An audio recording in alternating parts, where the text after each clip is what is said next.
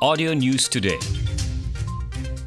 Audio News Today edisi malam 23 Jun 2020. Susulan kejadian kemalangan maut di Jalan Papar Lama pada 19 Jun lalu yang meragut tiga nyawa, satu mesyuarat khas diadakan di pejabat daerah Papar hari ini mencari punca dan penyelesaian kondusif bagi mengelak kejadian sama berulang. Pegawai daerah Papar merangkap pengurusi jawatan kuasa bencana dan keselamatan daerah, Gulam Rasul Hapil berkata, mesyuarat berkenaan melibatkan agensi lain seperti pihak Jabatan Kerja Raya dan polis. Menurut Gulam, antara pendekatan yang akan diambil ialah memperbanyakkan papan tanda amaran bagi bagi memaklumkan pengguna bahawa jalan berkenaan masih dalam pembinaan. Jalan sejauh 15.8 km ini termasuk dalam projek Lebuh Raya Pen Borneo dijadual siap sepenuhnya pada Februari 2021. Sementara itu, Ketua Polis Daerah Papar, DSP Bartolomeo Umpit memaklumkan sebanyak 4 kemalangan maut direkodkan melibatkan 8 kematian di kilometer 5 hingga kilometer 33 Jalan Papar Lama bagi tempoh Januari hingga hari ini.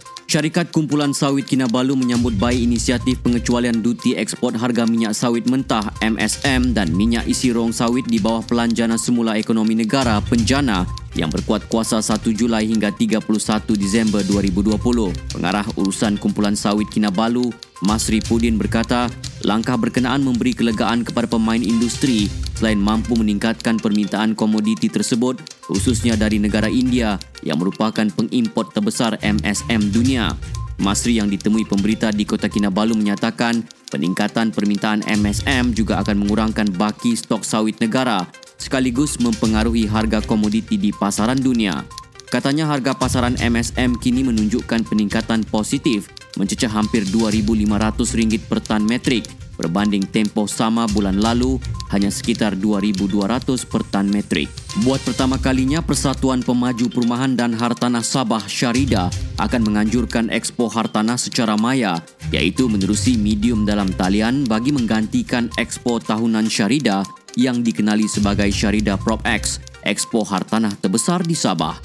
Presiden Syarida Datuk Chiu Sanghai berkata, pihaknya kini bersiap sedia untuk melancarkan ekspo berkenaan pada bila-bila masa yang sesuai mengikut keadaan semasa.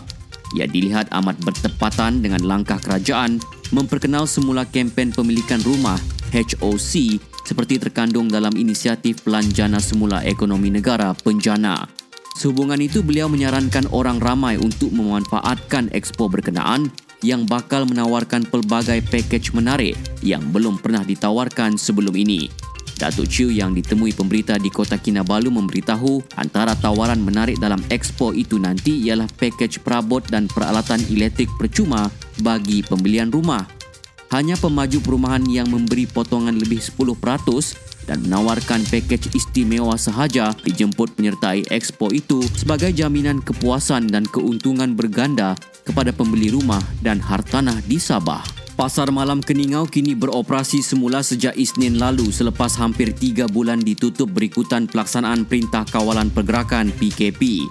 Menurut Pegawai Pelesenan Majlis Daerah Keningau MDK, Ahmad Abdul Ghani, pihaknya memastikan setiap penjajah dan pengunjung pasar malam berkenaan mematuhi prosedur operasi standar SOP ditetapkan selain tidak membenarkan golongan berisiko tinggi seperti warga emas dan kanak-kanak 12 tahun untuk masuk ke kawasan pasar malam. Ahmad nyatakan demikian kepada pemberita ketika ditemui di tapak pasar malam Keningau di Pekan Keningau. Turut meninjau pembukaan semula operasi pasar malam berkenaan ialah pasukan dari Pejabat Kesihatan Kawasan PPK Keningau. Operasi bersepadu Perintah Kawalan Pergerakan Pemulihan PKPP Harian yang dijalankan Unit Inspektorat dan Perundangan Jabatan Kesihatan Negeri Sabah JKNS dengan kerjasama beberapa agensi lain tidak mengesan sebarang pelanggaran pematuhan prosedur operasi standard SOP semalam. Berdasarkan infografik yang dikeluarkan JKNS, Secara keseluruhan sebanyak 430 premis diperiksa dalam operasi berkenaan di seluruh negeri dan kesemua premis didapati mematuhi peraturan ditetapkan.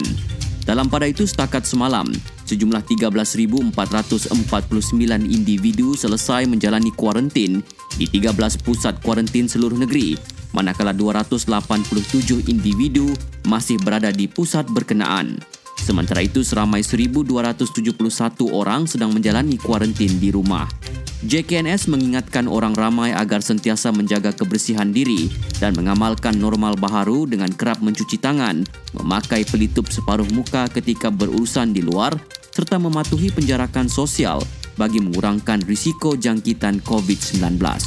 Bulan Sabit Merah Malaysia BSMM Bandaraya Kota Kinabalu dengan kerjasama Unit Tabung Darah Hospital Queen Elizabeth HQE 2 dan Jabatan Penyiaran Sabah berjaya mengumpul 24 pain darah melalui kempen derma darah yang dijalankan hari ini.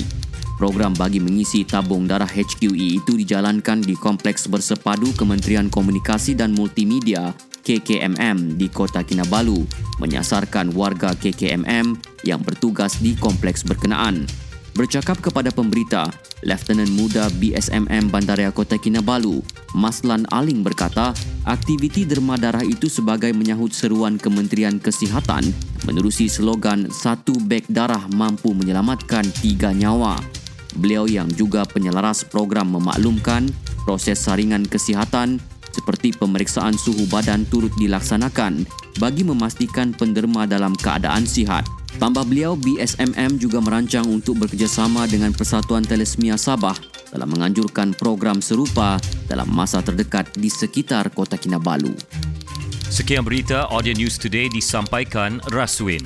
Audio News Today diterbitkan Il Communications dan diedarkan dengan kerjasama Sabah Info. Ikuti lebih banyak berita di fb.com slash audio news today. Audio News Today